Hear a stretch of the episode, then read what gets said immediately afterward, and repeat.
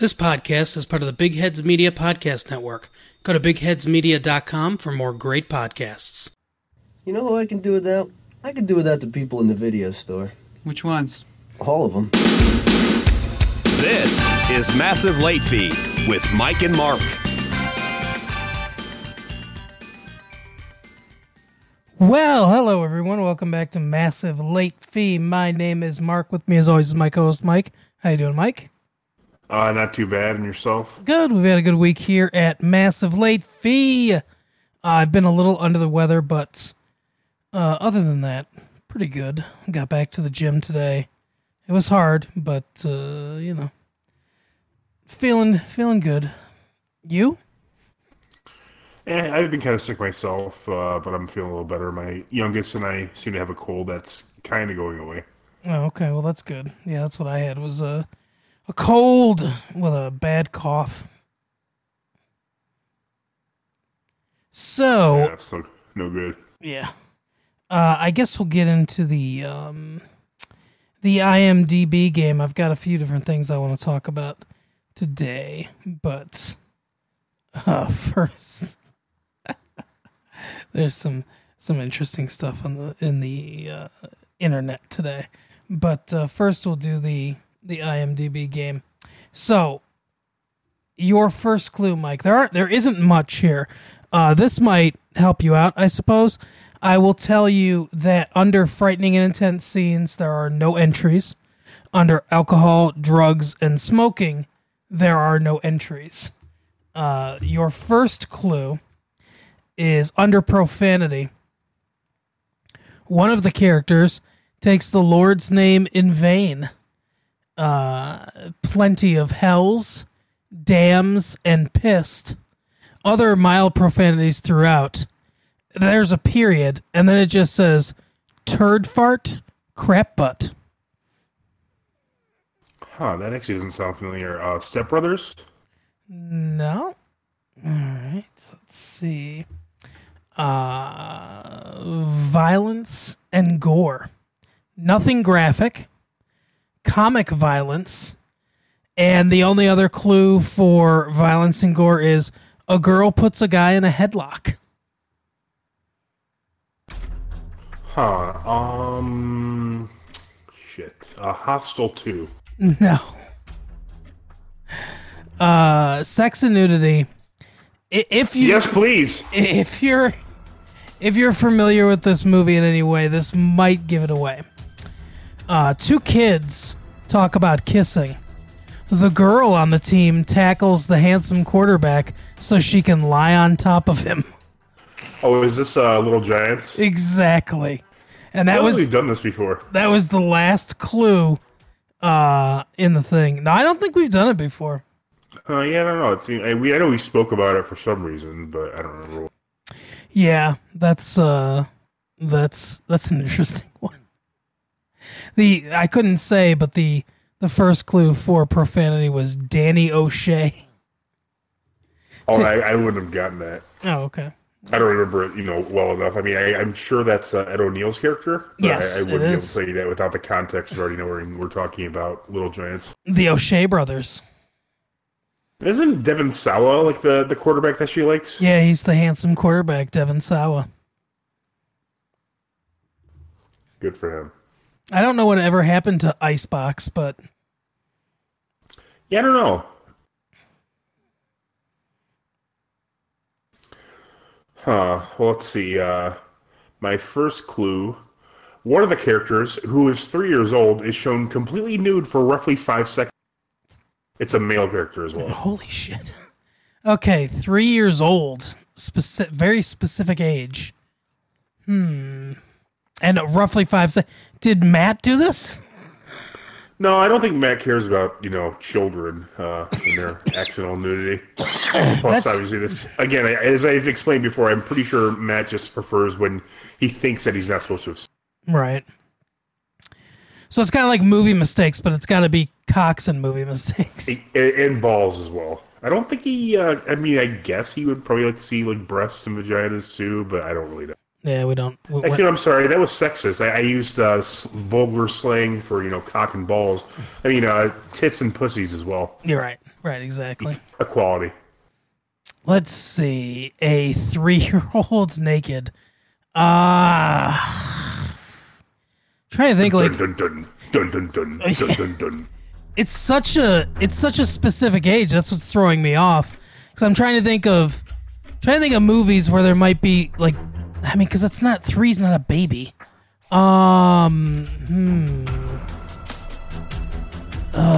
Problem Child. That is incorrect. All right. Boo. Very strong, even for a PG-13. But I'll give you another one because that's not a very good clue. Mm-hmm. One of the characters' daughter projectile vomits on him. That sounds really familiar. Mr. Mom? No. Okay. Oh, let's see. References to dildos and sex toys. There's a shot of one as well. There is dialogue of, quote-unquote, having sex with machinery, reference to ejaculation using synonyms. Two of the characters take pictures of them having sex. One of the other characters later finds them. One of the characters had a son whose name I won't give up because it'll tell you immediately what it is, that he never knew about. He described the one-night stand. Sensuality, that's, I guess, strong, I don't know, whatever. Reference to abortion, and there's a brief shot of a porno on tape one of the characters investigates. She finds it in one of the characters' rooms. A theme of pregnancy. Holy shit. There is a lot in there. Fuck. Some of this sounds familiar, but... Wow, that was a lot. Here's a big clue. If I could tell you that the unknown son's name, that would probably give it away immediately. Okay. Damien, The Omen. Nope.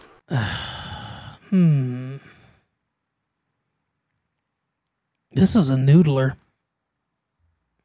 Feel like I should know it already. I'm almost positive you've seen this movie. Let's see. A woman drinks a shot of vodka and an elderly man hands out cigars to a group of men in a hospital. He is briefly seen smoking a cigar moment. Okay, so, I mean, obviously... obviously birth is a big part of this. Babies being born... Old school with the cigars at the hospital. Projectile vomiting, so, like, you know, he's taking care of the kids. But then there's all this weird sex stuff, too. Don't forget, it's PG-13. Yeah, that's true. Look Who's Talking? No. Though you're not 100% far off, but that's... I mean, don't take that clue to heart too much, because it won't really lead you to the actual answer. Right. One of the characters drag races and spins out during a race. Parenthood? Parenthood, yes, you are correct. Nice. Were you saying, you know, you're not entirely off? I don't know, for whatever reason, I thought along the exact same lines as you, which helped me, like, start to go towards Parenthood, and then when you said the race thing, I'm like, oh yeah, Keanu Reeves.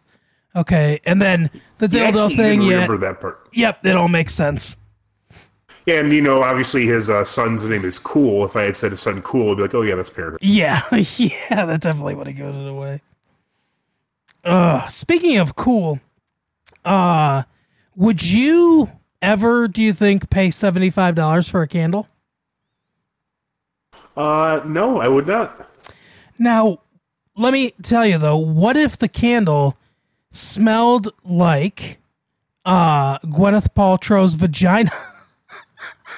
Yeah, I know you were heading this direction. I'd heard that she's trying to sell like is it explicitly her vagina that's supposed to smell like? Well, it's on her stupid fucking site Goop, and all it says is this smells like my vagina. Huh. That's probably not probably more you know, positive spin on the way it actually smells, I would imagine. You know what's even... Well, if you've got cats, you're not going to want to get this candle. Oh, no. But second of all, you know what's even more disturbing? This item is sold out. Oh, yeah. There's a lot of dumb people out there. I tell my children this all the time. They ask why so-and-so happens, and I'm like, kids, you think I'm kidding, but the amount of stupid people out there is phenomenal. There's so many. It's a lot.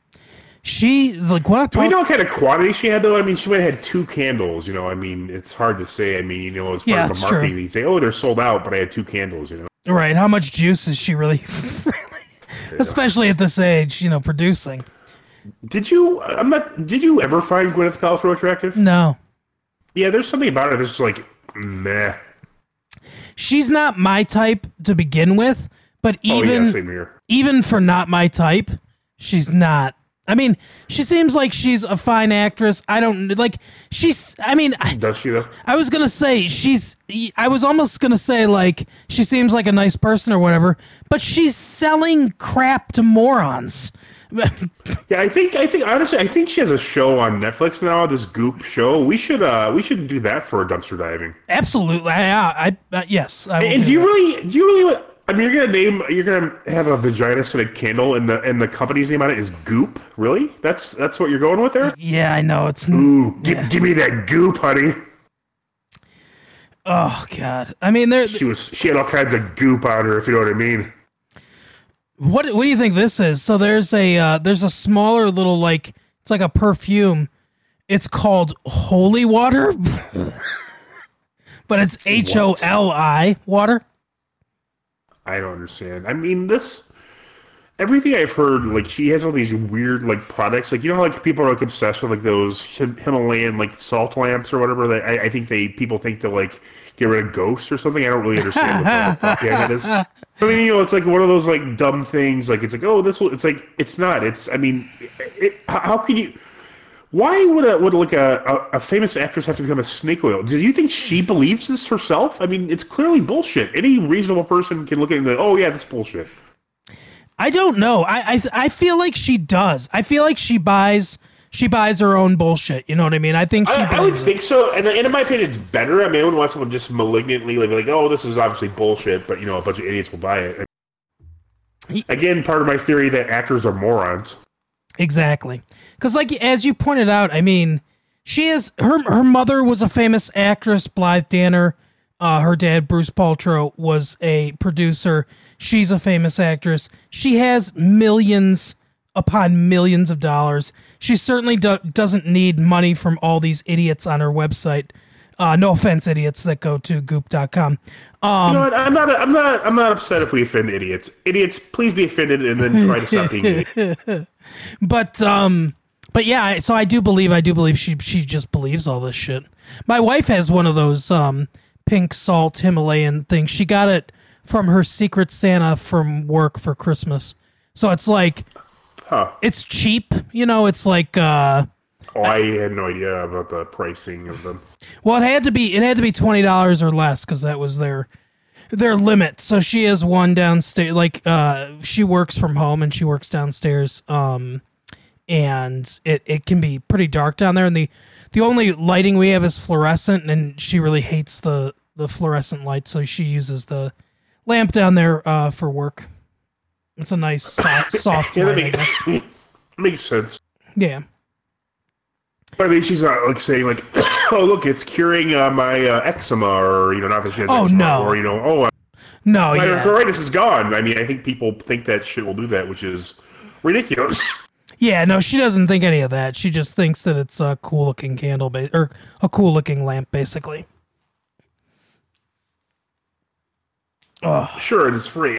Yeah.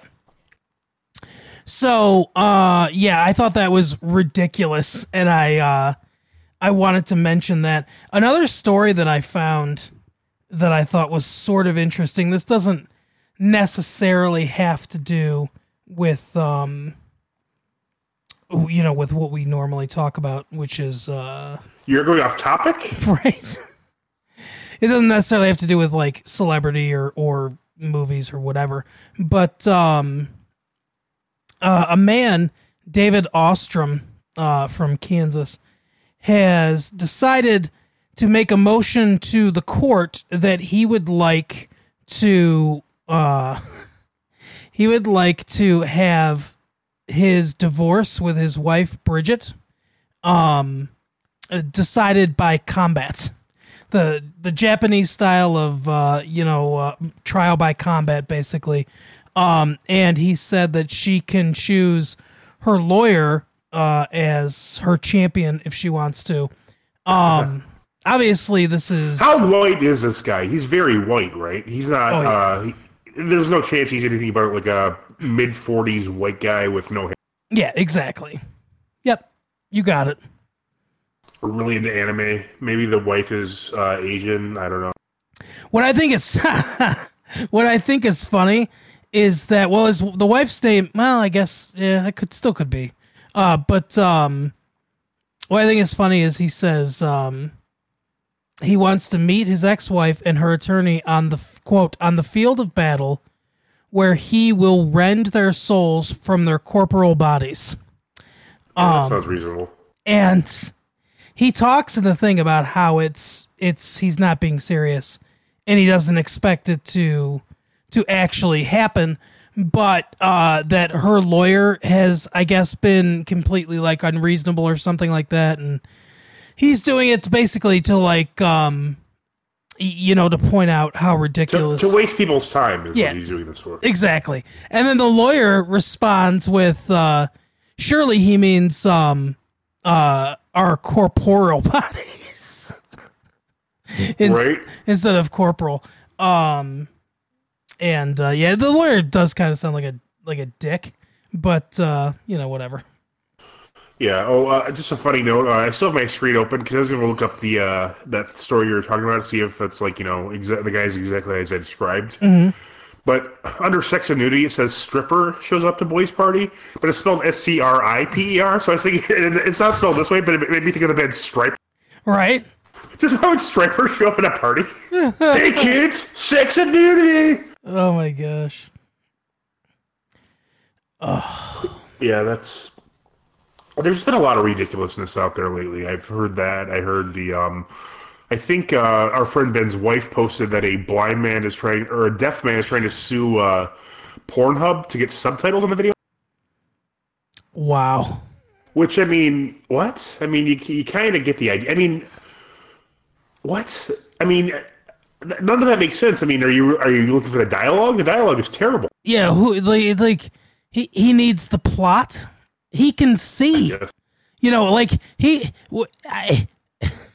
could you imagine if you couldn't see like braille porn? That'd be worse. Yeah, that would be worse. I mean, I guess you just have someone describing what's happening.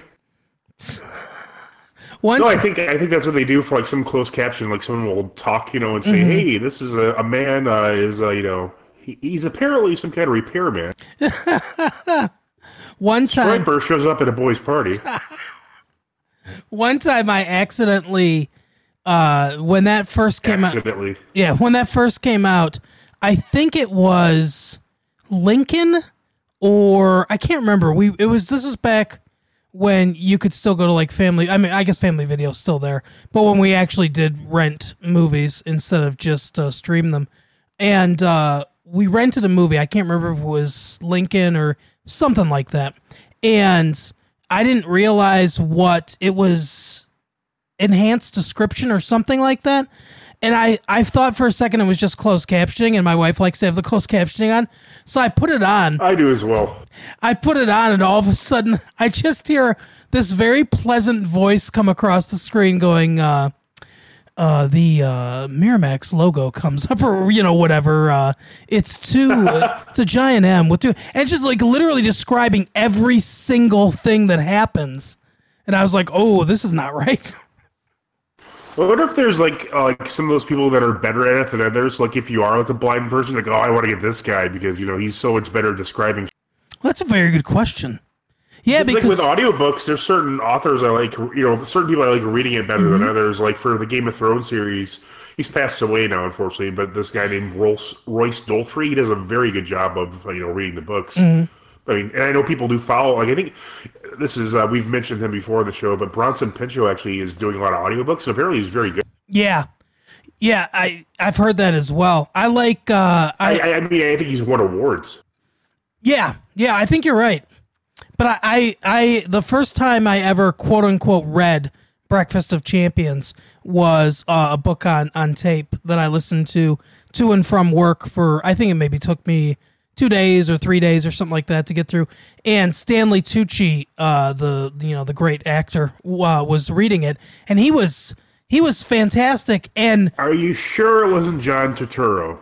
Yeah, that's true. I guess it could have been. No, it was definitely Stanley Tucci, but he was like a perfect like he wouldn't have been a perfect choice for every book, but for, Kurt Vonnegut, he was a perfect choice. Yeah, for sure. I think Jeremy Irons actually reads Lolita, which I hear is just like magnificent. Like, his like soothing like English voice, for that like kind of creepy. I've never read it, but I obviously know the plot. Right. Like that creepy, disturbing, yeah, that definitely. I could see how that could cushion the blow of him having him read it. And some people, it's just like their voices are so like nice to hear. You could just like you could have them read off like like a ransom note. I mean, that's just like how nice their voices are. Hey, speaking of Bronson Pinchot, how many times do you think he's put a gun in his own mouth? I'm guessing like two. Yeah, I think probably twice, and then maybe also once he's opened the medicine cabinet and just kind of looked at the pills. He just dumped the whole bottle in his head. Yeah, he's like, I was just counting them, and then he just puts them back. Yeah, exactly. He's like, oh, I couldn't. Like his wife walks in, and he's like, I couldn't remember if I took my pill today. If I was supposed to take one or 500. Another crazy thing about Bronson Pinchot, did you know that he hates shiny things? No, that's weird. Yeah, I learned this from this magazine called Disney Adventure when I was like 10. Wow. Like even a Polaroid, he doesn't like the shininess. What a fucking piece of shit. What the hell? Well, this world now is certainly not for him. Yeah, I bet that Outkast song, Hey Ya, just really bothers him. Listen to it. What am I supposed to do? What am I supposed to shake it like? He says no reference points. Like, I don't even know how much they weigh. Are they heavy? Are they flimsy? Right. I can't do this. They're not being, obviously literal. Speaking of stars from the 80s and early 90s, though, last week we talked about Paul Rubens, Pee-wee's Arrest. Our part of our Jacker series. Yeah, so I was looking it up on Wikipedia, and I came across something that is... You know what the movie is called? Tiger Shark, I think. Oh, really? Yeah, it said that in Wikipedia. Well, it definitely was an adult movie. But I came across something that is just absolutely pure gold. So after his arrest, some of you might know, because I'm sure it's still on YouTube, he had to do some public service announcements as part of his probation, everything. He did one about crack cocaine, which is pretty well known. He also did another one, I think it was also about crack cocaine or maybe some other drugs. If only Max Rader watched those. Right. With the claymation character of Penny from Pee-wee's Playhouse. I like how they use like a character that's like a surrealistic, like, clay character, but like, hey, don't use drugs. Right. Here's something I clearly imagined while I was high. Yeah. I mean, you don't like think of fucking cherry when you're like, going to drop off, some soup at the, local food pantry. Mm-hmm. But here's the part that is the funniest. Despite the negative publicity, many artists who knew Rubens, such as Cyndi Lauper, Annette Funicello, Zsa Zsa Gabor, and Valerie Galino, spoke out in his support. Next sentence. Bill Cosby defended Rubens, saying, quote, whatever he has done, this is being blown all out of proportion. I could just hear him like... planting the seeds. Yeah, he jacked off in a movie theater. Wait till you find out what I've done. It was funny. I was looking at... I just Googled, celebrities whacking off in theaters, to see if there's like a comprehensive list. There's not. Nah. Uh-huh. Yeah. But it corrected it. It says, are you sure you don't mean celebrities jacking off in theaters? Who the fuck are you to judge me, Google? Right. The words are interchangeable. Hey, asshole, it's not 1987 anymore. We don't say whacking off. Well, I think wacky off just sounds funnier, but I mean, it's just like, what the fuck? I mean, why is that? Why does that exist? That makes no sense. That should not be a real thing. That should only exist like in the punchline of like a stand-up comedian's like, you know, bit. Mm-hmm. Do you mean celebrities jacking off? That's funny. And I'm gonna guess that you got a lot of porn.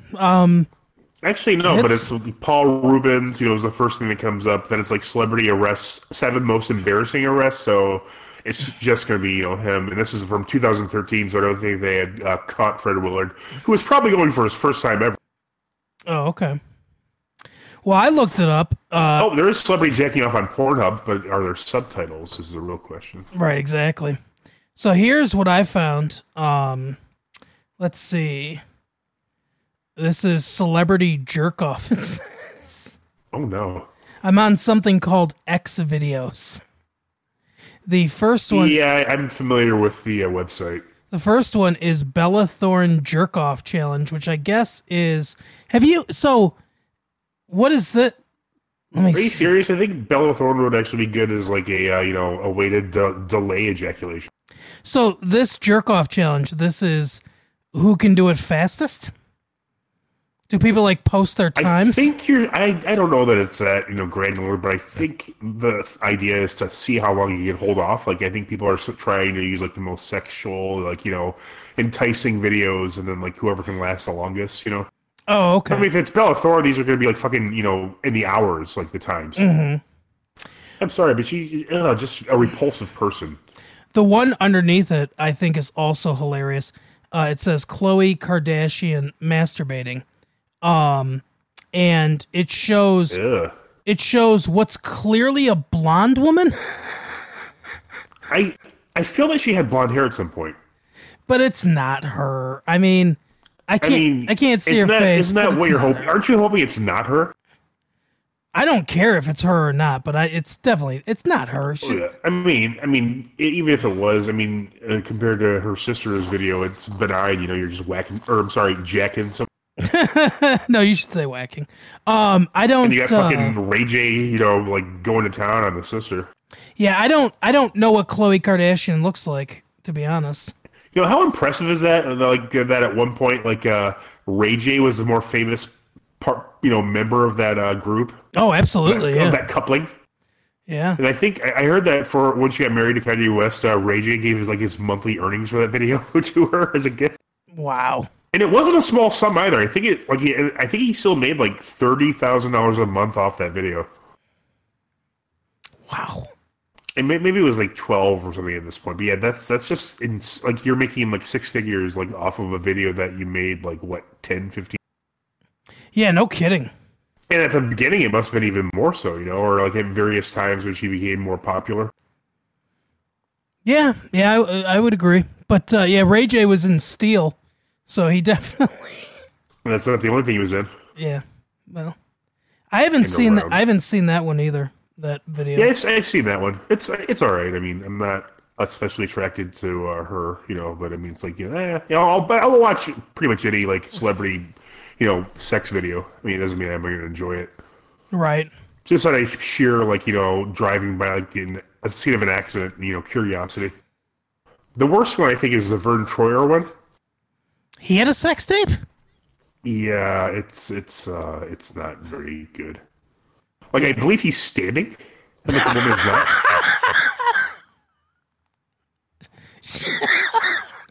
She's lying down. She's in a ditch. I'm not kidding. I think it's something like that. In a ditch. And he's standing. Yeah, so... Maybe I think I saw that one. Maybe I'm thinking of the video where he's like super drunk. And he's like vomiting. He's like, I'm all right. Oh, poor Vern Troyer. I feel like he made quite a bit of money off the Austin Powers movies, or the Love Guru, one of the two, because he had like a really nice house. You know what I mean? It's like he like had to work like every fucking, you know. He's not like, you know, Samuel Jackson where he's in every single movie ever made. Right. What? I think I saw the Ken Burns series. You know, about the new one that's out about the country music. And I'm pretty sure Samuel Jackson's in that. That doesn't surprise me either. If there was a movie Samuel Jackson hasn't appeared in, I would be surprised.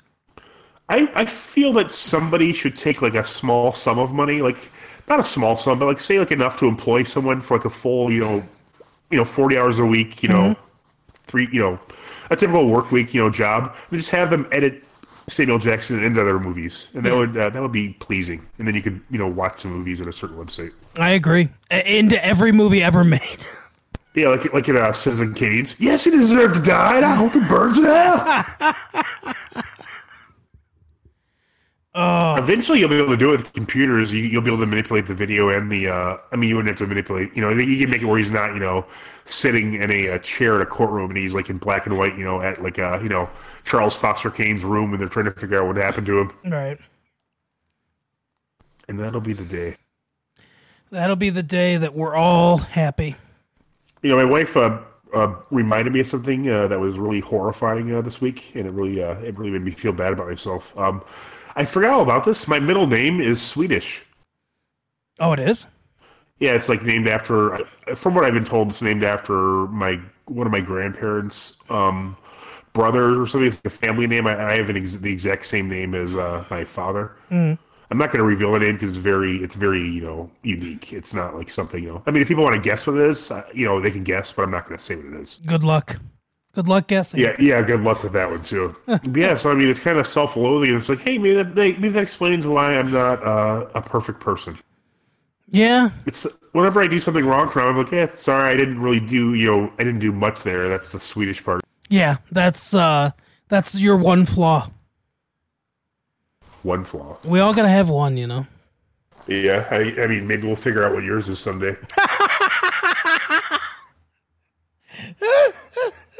I'm friends with a Swedish guy. Nice. Oh. So your middle name is your dad's first name, right? No, it's Joseph. Oh, is it? Yeah. Well, now you've divulged too much information, but thankfully they're not like the most exotic names ever. No, yeah. Not like Cheever. Yeah, or Cheater, as I'd say. Oh, God, what a cheater. Oh, did your dad didn't want to pass the middle name along to you or your brother?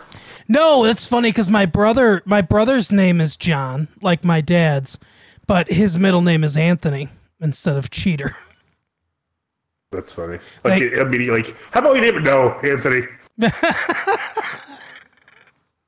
Yeah, they call it. But what's funny is my dad was a junior.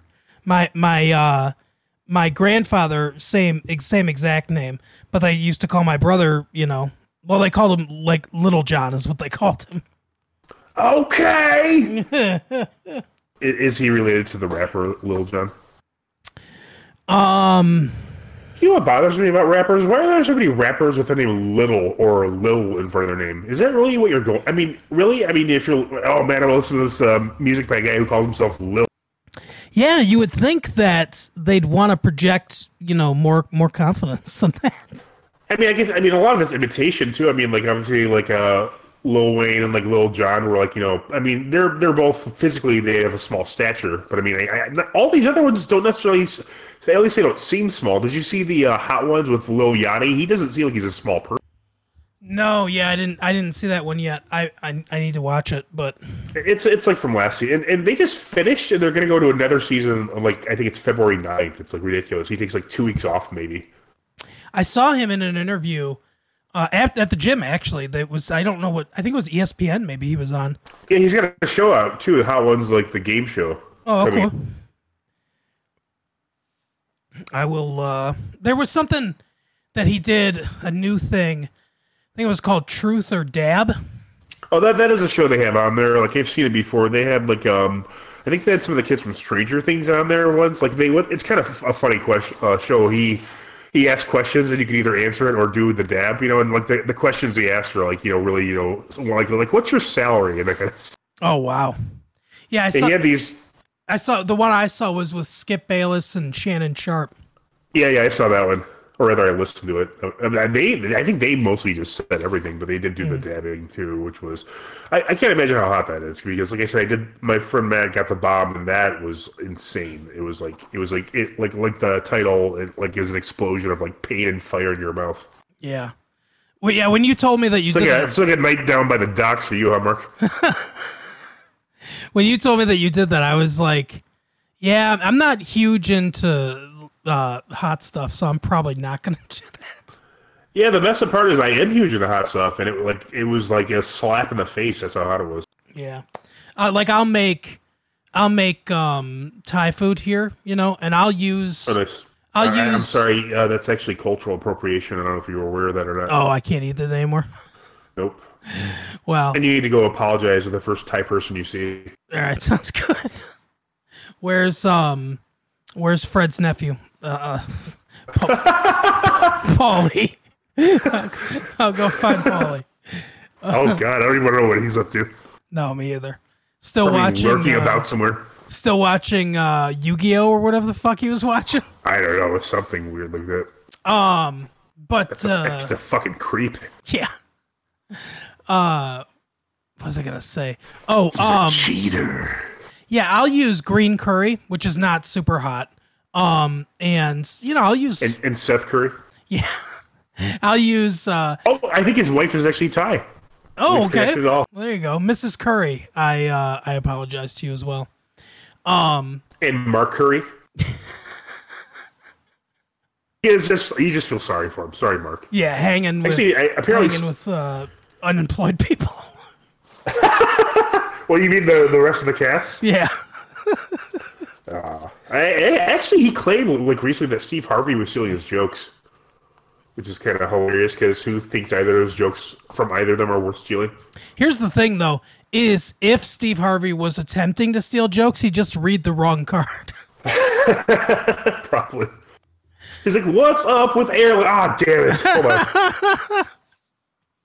Yeah, I don't know. Steve Harvey, he's inspirational and infuriating at the same time because he really did, like, you know, he had a lot of struggles getting to where he is. Like, you know, he's obviously a wealthy man now and he's, you know, very, like, famous and stuff. But he, like, in the show, the movie The Kings of Comedy, which is the only Spike Lee movie I've ever seen that I liked. Yep. He's okay. He's, like, the host, which, you know, generally at a comedy show that's, like, not the funniest person, because, you know, obviously they centered the entertainer there, so he's clearly the least funny person in any situation. Right.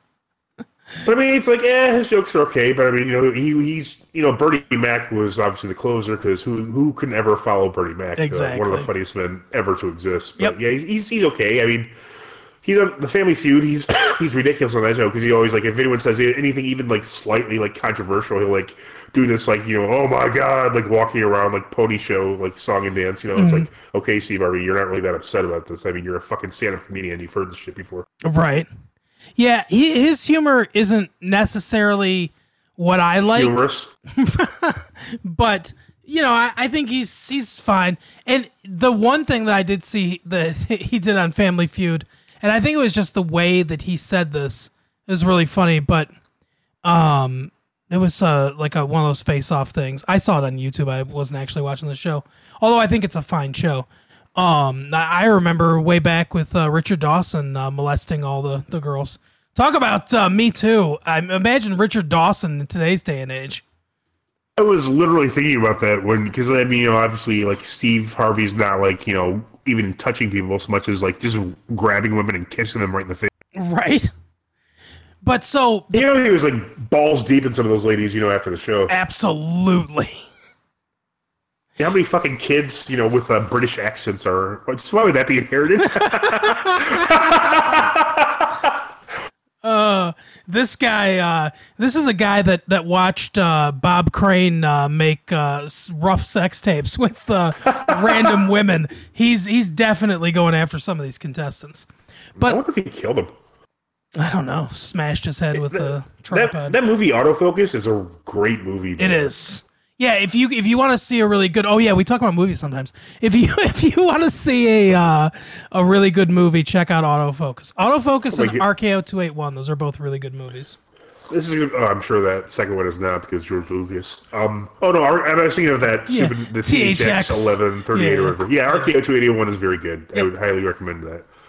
I'm going to have to try and wind this conversation all the way back to the green chilies, and I have a point about every topic we approached on the way here. Okay. This is gonna be some doing.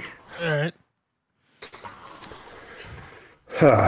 Okay, I completely forgot the last thing we're talking about, so this isn't going well so far. We were talking about, well, I was going to say about... Yeah, Greg Kinnear. Yeah, we were talking about Greg Kinnear because he was in the movie... Autofocus. Monkey Shines, probably. Uh-huh. Monkey Shines. And Dear God. Symbols.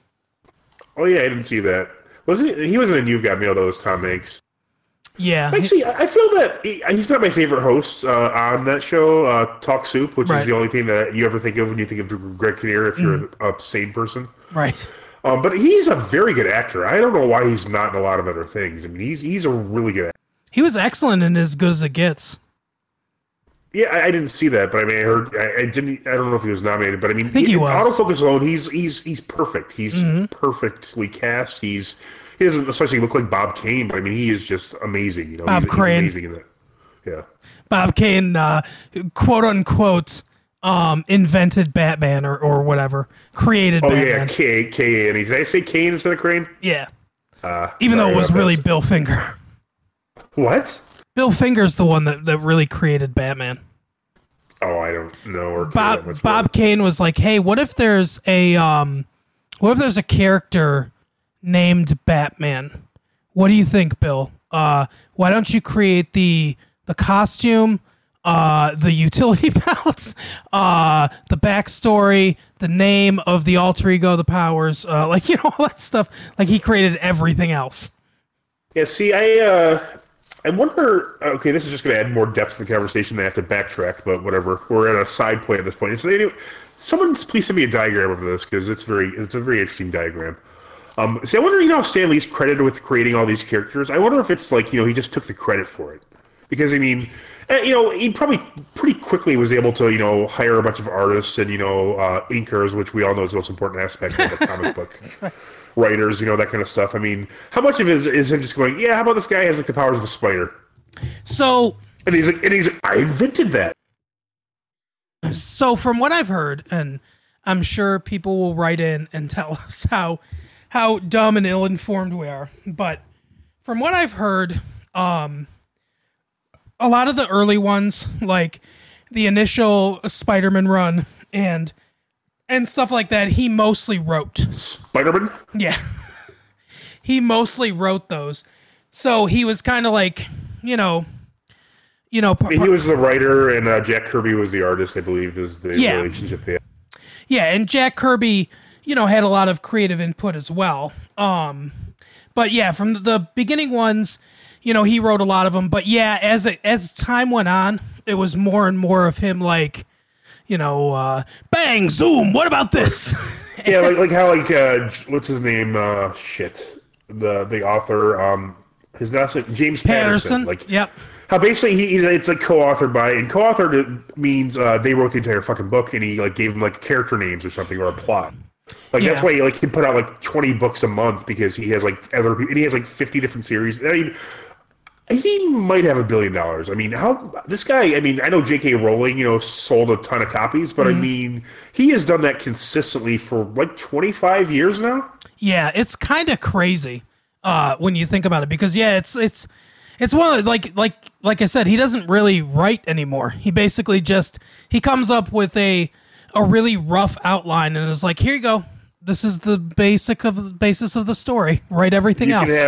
You could have $30,000 and no more royalties or anything like that, and a byline. Yep, exactly. All right. I mean, I hopefully he's more generous than that, but yeah, it's ridiculous.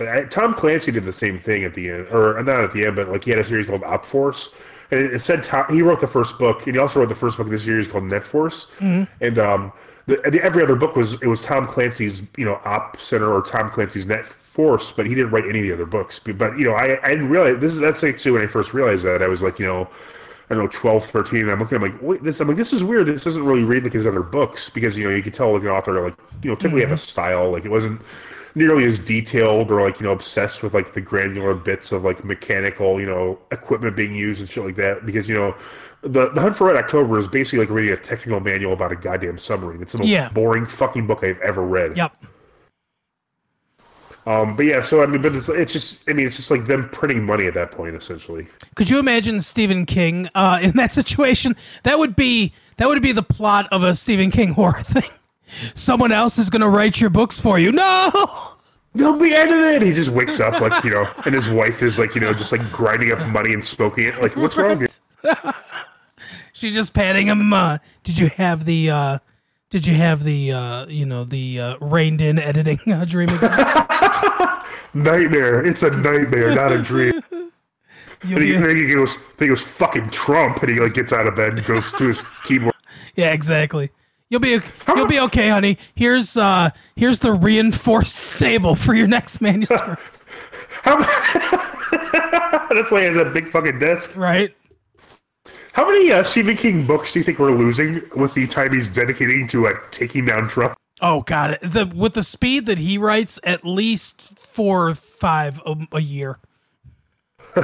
We should tweet that. I'm like, hey, if Stephen King got off fucking Twitter, we probably have a few more books a year. Yeah, seriously. Yeah, that's ridiculous. But yeah, anyways, Talk Soup. I think you would agree that the best host of Talk Soup was probably John Henry. Yep. I mean, Greg Kinnear was obviously the first one, and when to be fair, I didn't really watch it when Greg Kinnear was on there because I didn't have cable until I was like 18 or so. Mm-hmm. So when the first host I ever saw on there was John Henson. Okay. I mean, he's funny. I like his jokes, you know, his personality, but he really never did anything after that. No, not at all. It's like Craig Kinnear on The Daily Show. Mm-hmm. Yes. It's like, he was an old school. You mean Craig Kilborn. Oh, that was Greg Kinnear. No, Greg. Okay, so because you said The Daily Show, and it, like you're marrying these two people. Oh, yeah, I see what I did now. Okay, yeah, you're right. That's right. Greg Kinnear was Talk Soup, and Craig Kilborn was The Daily Show. Kilborn. Yeah, I would think he had like an Irish name. He's like such a like fucking looks like a fucking piece of shit Dutchman. Seriously, well, actually, no, we like the Dutch. We hate the Danes. Sorry, right. I'm sorry to confuse the Dutch with the Danes. My apologies.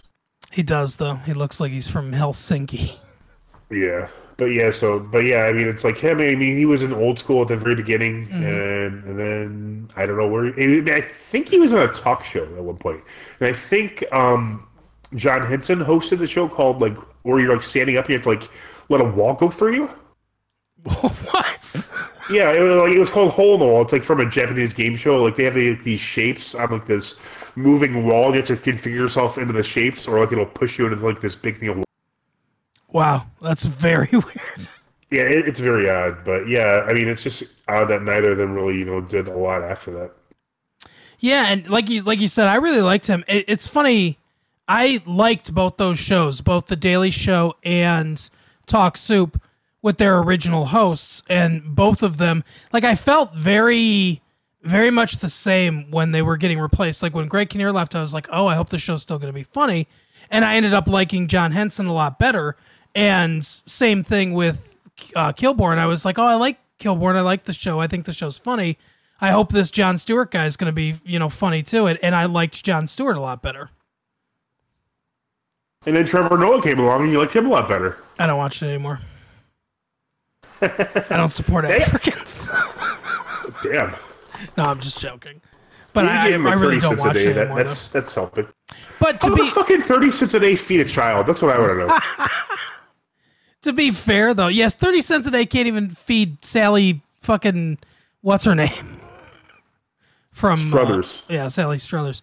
To be fair, though, honestly, I stopped watching before Jon Stewart left. Like I kind of stopped watching it probably like a year or two before Jon Stewart actually left. So it wasn't like Trevor Noah came out and I was like, nah, I'd already kind of started like falling off of it. Yeah, I don't know. It's like they just got way too up their own ass about politics. Yeah. Apparently, recently, John Henson has been in something called Eyewitness, which is like, is that Apple's... transcripts? Yeah. Voltron, legendary defender, he's the voice of Bob, and Halloween Baking Challenge, he was the host of that. I mean, good that he still has employment, I guess. Yeah. Eyewitness was an American game show created and co-produced by Judge Judy Scheindlin. It aired on Fox and in syndication in July 2010 for a test run of 6 weeks. apparently did not get picked up. What the fuck? This format is way too complicated, so I'm not getting into it, but yeah, you could win 20 grand. That's what it was. Yeah, that's like, doesn't seem like even worth it on a game show anymore. Like, ever since Who Wants to Be a Millionaire, it's like, people are like, you know, going nuts, you know, about like, you know, $10,000 on Jeopardy. It's like, Jeopardy is way harder, and it's like, you know, a sliver of the, you know, money you get off that. Yeah, exactly. It really upped the, you know, it's like, I always say about the lottery. So it's, you know, it used to be if there was, if like the lottery jackpot, because I don't play the lottery unless it's really big. But it used to be like, you know, 100 million or like 120 million was big. And then, you know, people would be like, oh, okay, it's time to go out and get tickets. And then it grew to like 250 million, 300 million. And it's like, you know, oh, that 100 million now, who gives a shit about that? Right. Yeah. Who wants to win $100 million? Yeah. You know, like, you know, a magnitude of your earnings. You know, it's like, yeah, I'm going to wait till it's big. And then it was like $500 million or something, or it got up to $1 billion at one point. One of them got up to $1 billion, I think. Yeah, I think it did. And since then, it's like, I haven't bought a lottery ticket since then. 'Cause it's like, I don't know. It just doesn't, it's not exciting, I guess, anymore. People aren't talking about it. But yeah, I think there's a number. I think it's, I want to say it's like 550 million or something like that. At $550 million, it's profitable to play the lottery.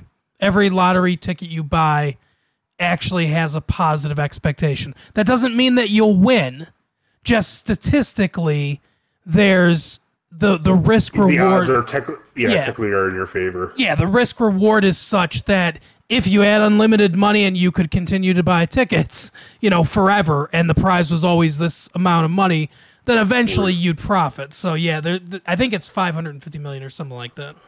Right. As part more of the rollback, or we're gonna go back to the Family Feud. Do you think Richard Dawson in The Running Man is like the best casting of all? Yes. I guess it's outstanding casting. It's got to be top three if it's not the best. The reason he's so good at it is because you can tell, like, when he's on, you can just tell how bored he is with the show, like with the game show. I bet he brought a lot from the family. Like, yeah, I mean, the Family Feud, it's probably a show they do like 5 shows a day or something like that, you know? Mm-hmm. He's probably just making, like, you know, obscene amounts of money, like, but it's just creatively, you know, he was an actor, obviously, at one point, you know, it just can be like, just like, you know, pouring coal over, like, you know, his, like, heart and soul. Yeah, exactly. But yeah, that's kind of, I mean, that's just like such a good casting. It's like ridiculous. Yeah, he's fantastic as Killian in that, because like you said, he's definitely bored with it, and that shines through, but he still has this, like, this creepy, gleeful menace. I think Arnold's character, well, please forgive me, I can't remember his name at the moment. Richard. What's his name? No, Ben. I think it's Ben. Ben Richards. Ben Richards. Yeah, there you go. Right, but yeah, I mean, his character, I think, kind of like, you know, kind of like brings up like the. I mean, because the game is fixed, you know. Yeah. Dawson's character knows that. Everyone, you know, who's part of the machine knows that. I mean, Really, everything's fixed. They're editing the videotapes, that kind of stuff. So I mean, you know, Richards knows the outcome every time. But then when Ben Richards gets the board, it's a new game entirely. Yeah, and that is a very cheesy movie, but I love that movie. I think it's probably the first Arnold Schwarzenegger movie I saw, so it probably has a lot to do with it. But it's just a fun movie. Yeah, it's very good. It's a nice way to enjoy like very graphic violence and like bad puns. Getting back to Family Feud, I've mentioned this before. This will never not bother me. Speaking of shitty prizes, the prize in the Family Feud is a car for 5 people. Yeah, I know, it's so ill thought out. I mean, clearly you have to sell the car. I mean, and then what? You get taxed on half the profits for that? Yep. And then it's probably California. It's in California, so there's probably a fucking, like, state tax on that shit, too. You know, it's, like, city tax, I mean. It's probably just, like, some... You probably make so little when you get home. Yeah. You know, after this game. It's just... I actually talked to somebody that was on The Price is Right, And they were like, oh, yeah, it kind of sucked winning. Like, they won one of the prizes, but no cash. So they had to, like, go into their pocket and pay a bunch of money for taxes to keep the stuff that they won. Yeah, that's nuts. Like, I remember years ago, I think there was this show called Nintendo Power. Mm-hmm. Or something like that, where it was like the cool, like you'd be able to run through and like you had this Velcro suit and you could attach video games to you. Yeah, it was awesome. I think someone won like the grand prize in that, or maybe it was from the magazine. But either this kid won like all this cool stuff, and then he like won a car. He's like, yeah, we sold the car to pay the taxes on everything else. Yeah. Oh yeah. Yeah, it's kind of ridiculous. So about those green chilies that you said, is that like the maximum heat you go with? Yeah. That's usually as hot as I'll do it. And I'll do like 3/4 of a jar, and well, that's a lot. It seems like I think that's a lot. It's a decent amount because the more you use, the hotter it gets. And like I'll eat it the next day after it's marinated for a while too, and it's a little bit hotter. But it's like if you went to a Thai restaurant, I would call it like mild or not. Sure. I mean, maybe medium. Like maybe it gets up to depends on what Thai restaurant you're going to. Because sometimes medium's fairly hot. Yeah, I haven't eaten a lot of Thai food, which is really a shame because my uncle was from Thailand. May he rest in peace. But at that age, I was not adventurous at all for the most part. I mean, I'd eat like he'd make fried wontons, which were delicious, but like I never tried any of the other stuff. And since I like hot food, obviously, Thai food is known for being like very spicy when you want it to be. Right. Yeah. I feel like I need to explore that now that I'm more into vegetables and that kind of shit. Yeah, I enjoy pad Thai quite a bit. Yeah, I would get that. I mean, in city by me, Madison Heights, there's like, not exaggerating, probably 10 Thai restaurants. There's a lot of Thai. My uncle actually lived in Madison Heights. There's quite a few Thai people in that little, area. Yeah. And, one of the restaurants I went to, it was just delicious. Like, it was just, like, perfect, Yeah, definitely. I like it a lot. I probably make it, not quite once a week, but maybe like 3 times a month or so. Yeah, like I said, I've never tried any, but I certainly wouldn't make it because I don't want to, insult Thai people. Yeah, I know. I'm rethinking everything at this point. You just have to make your very specific, like you only make meals that your parents made, I think is what it is. Oh, okay. That's how to stay on the right side of the woke police. Yeah. All right. That'll be great if we made like a series called The Woke Police. So I actually thought this before, like, it'd be funny if there's like I mean, I can't draw well, enough to animate or anything like that, but if there's like a animated like series called the Social Justice Warriors. There you go. And like, whenever like, oh my God, like this, someone's robbing a bank. So they like call them and like the entire thing is like them just arguing over like who's the most, politically correct. And, they have like a woman in a wheelchair, a gay guy, right? Like different ethnicities. They have a deaf person. Like every sort of different. What do you call it? Put upon group is represented, obviously. But they're like, oh, excuse me, I'm a bi librarian. From Jamaica. You can't tell me what politically correct is. Yeah, exactly. And it would be funny too. In the background, you're like, he's getting away. It'd be funny too is if they go to the. They go to the crime and, like you said, some guy's robbing a bank or whatever. And instead of like chastising him or trying to get him in trouble for robbing the bank, they're like, now that gun you're using, that's a Sig Sauer. That's not, you're not, what country's that from? They're, Switzerland. Okay. You're not Swiss, right? Right? You shouldn't be, right. You shouldn't be using that gun. He shouldn't have a gun at all. Yeah, look at his shoes are leather. You know how expensive it is to have cattle farms. You know how bad that is for the environment. He's really going to kill a gunfire in the background. Right. Yeah, he's just murdered a bunch of people, but they don't care at all. That's my idea. Don't steal it. All right. Not you, anybody listening. And if anybody has a problem with it, fuck you. That's what we do. Don't listen to our show. We don't care. Exactly.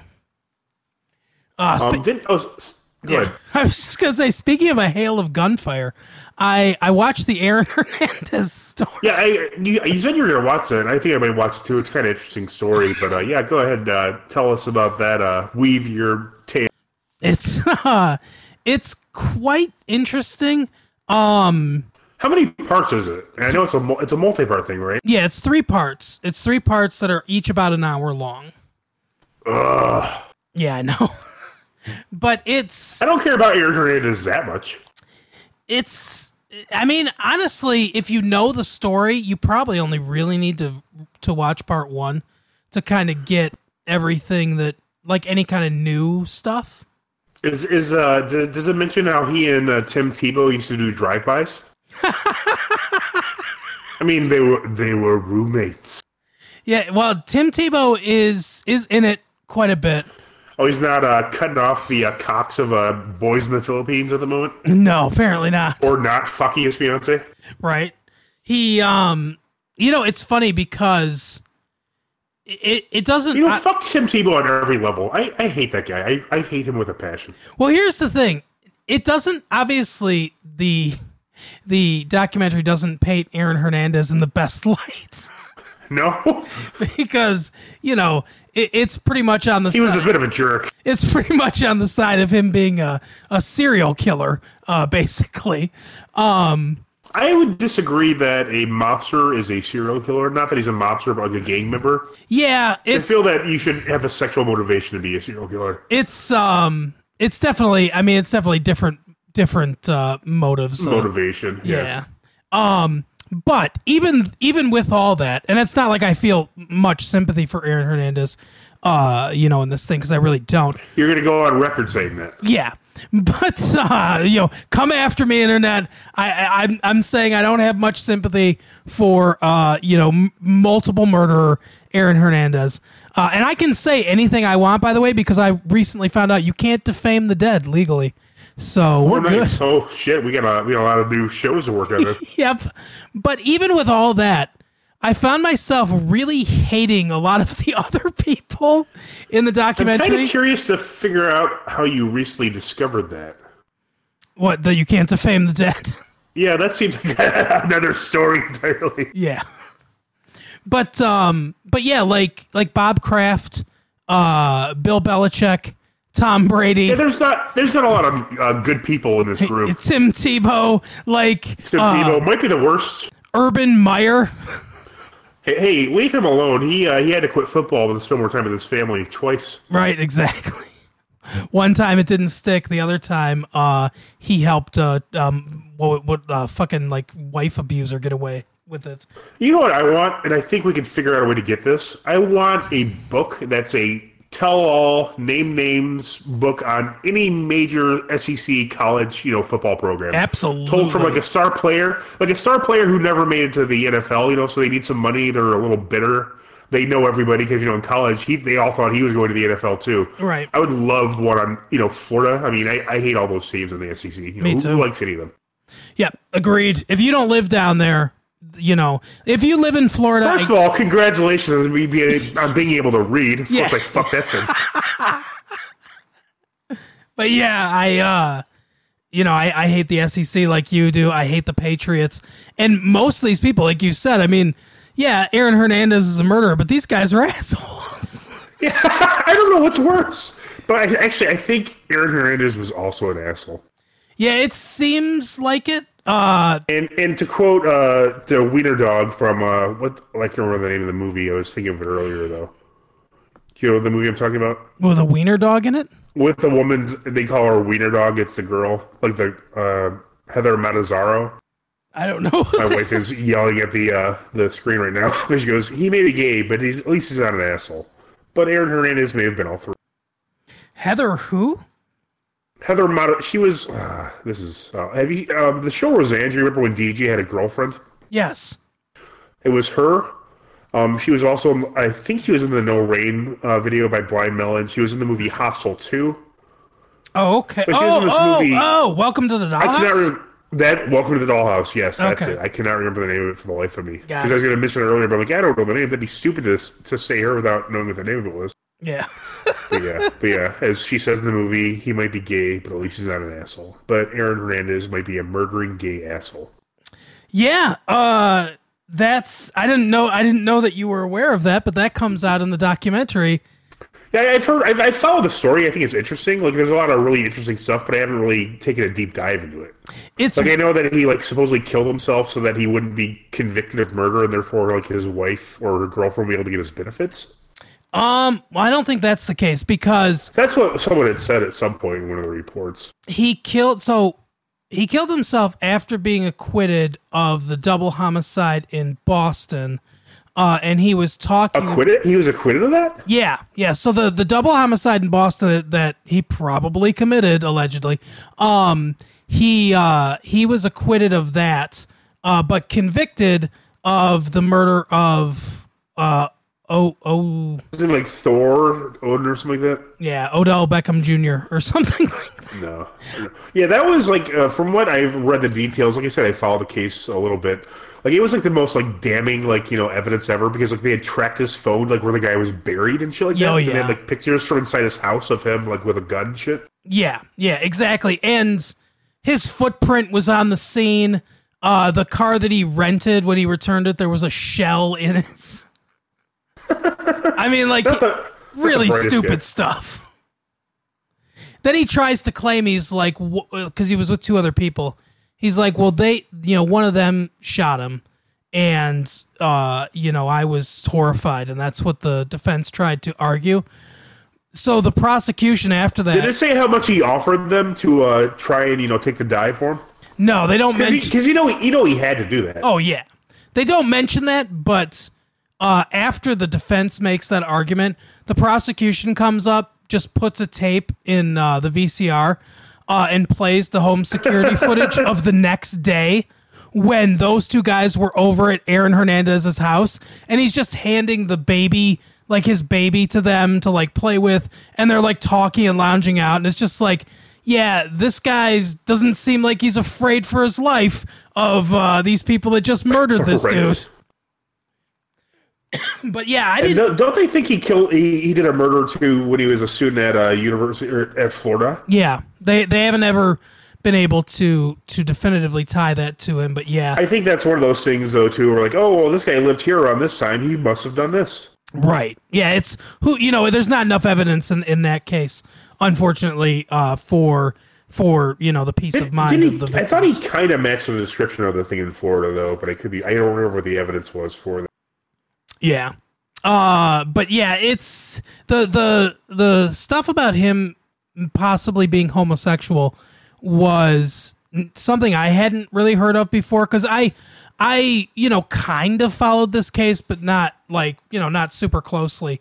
It all seems to come from one dude that was friends with him in high school. He was the quarterback of their high school team when Hernandez was a tight end, and you know, he says that they, you know, did stuff together and everything. What I find interesting about it, though, as far as this documentary is concerned, because they talked to a couple other football players that are gay, that, you know, felt closeted and everything. They don't really go anywhere with this. And it's like, I guess it's just another thing like, hey, he was keeping secrets, maybe. The worst part was the hypocrisy. Right, exactly. And it's like... That seems to have nothing to do with it, but I mean, it's kind of interesting because he was like, you know, an elite athlete, you know, and a lot of people will say, oh, you know, gays can't be elite athletes or something. I mean, you know, people have made that thing, but I mean, obviously he's, you know, one of the best tight ends at the time. One of the things that really infuriates me about the documentary that several people say is, oh, we were like, how could he do this?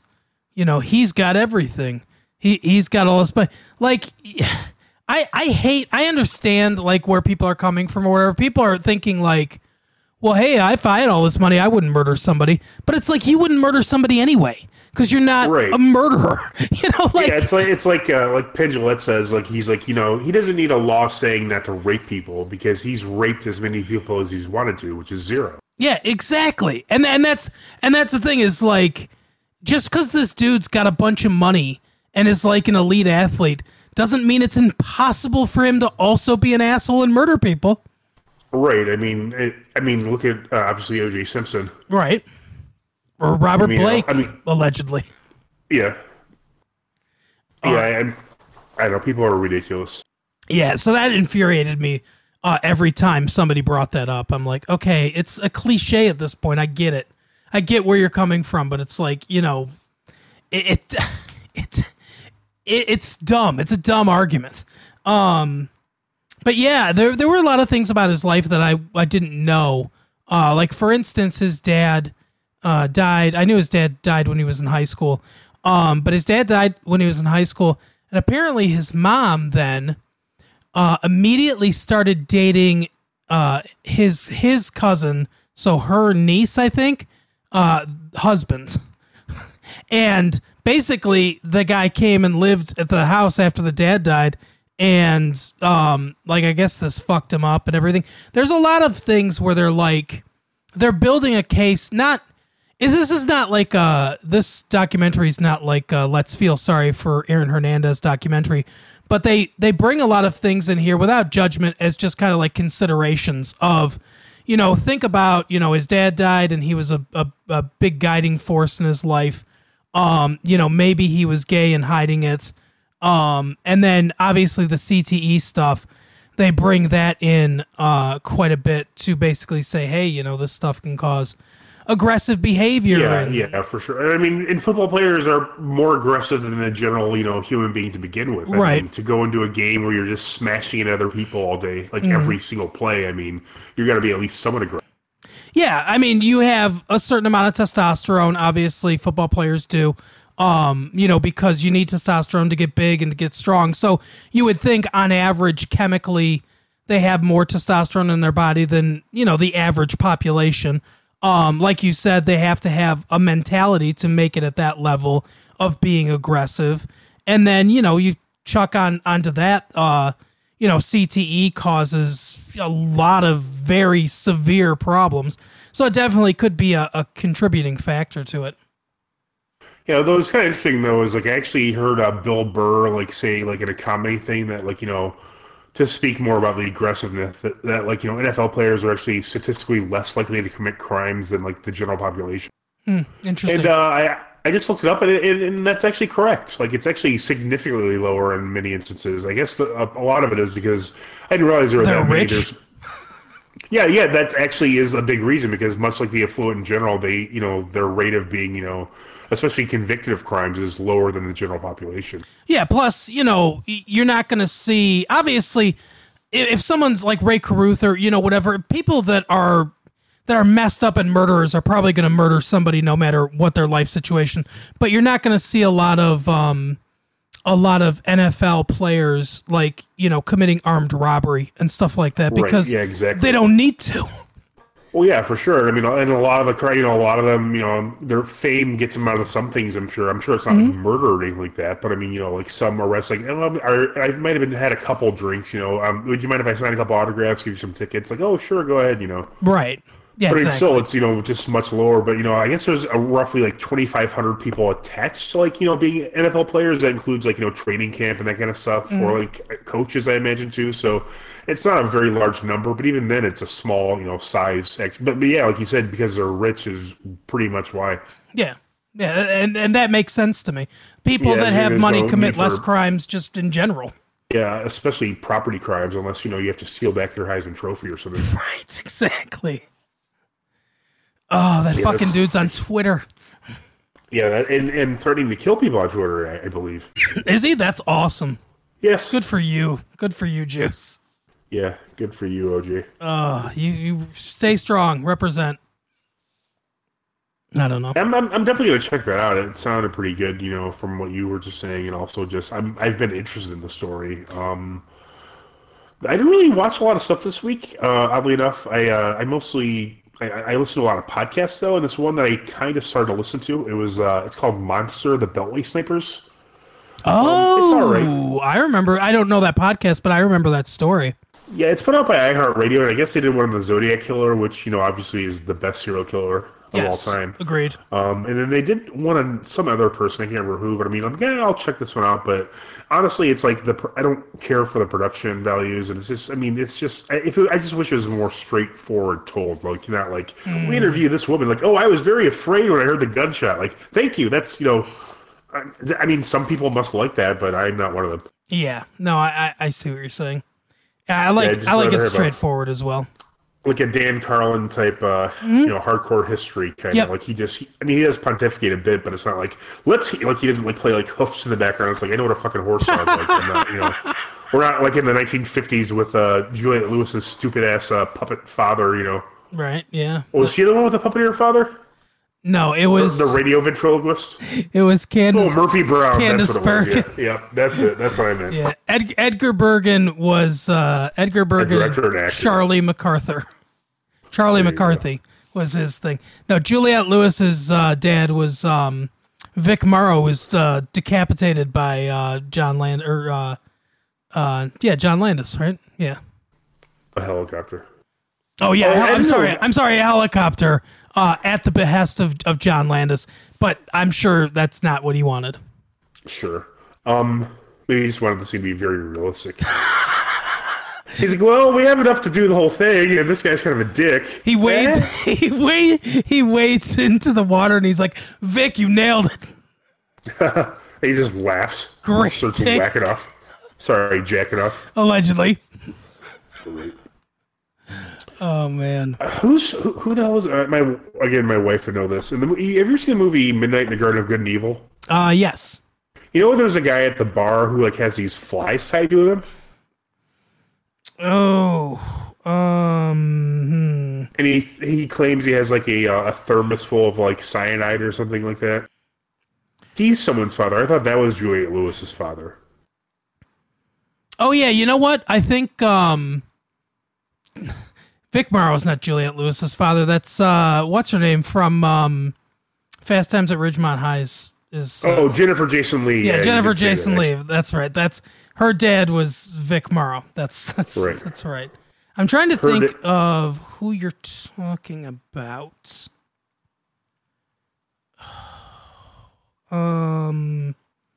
Yeah, I think if you saw his picture, you would recognize him. But yeah, I mean, I already gave up on the podcast, so I need to figure out something. I'm probably gonna watch the Aaron Hernandez thing, like you were saying, and also probably the Jeffrey Epstein thing that's also on Netflix. Oh, there's a Jeffrey Epstein thing on Netflix? Yeah, I think it's the same one that I caught part of it, and it aired immediately after one of the Jeopardy Greatest of All Time shows. Oh, okay. Yeah, but I mean, that's kind of interesting. I mean, I know a bit about that one as well. But yeah, I'm going to find something else to watch because I'm almost done with the S.H.I.E.L.D. Season 4. So after that, what is there to watch? Nothing. Yeah, exactly. Oh, let me look up Juliette Lewis. I want to find out who her dad is.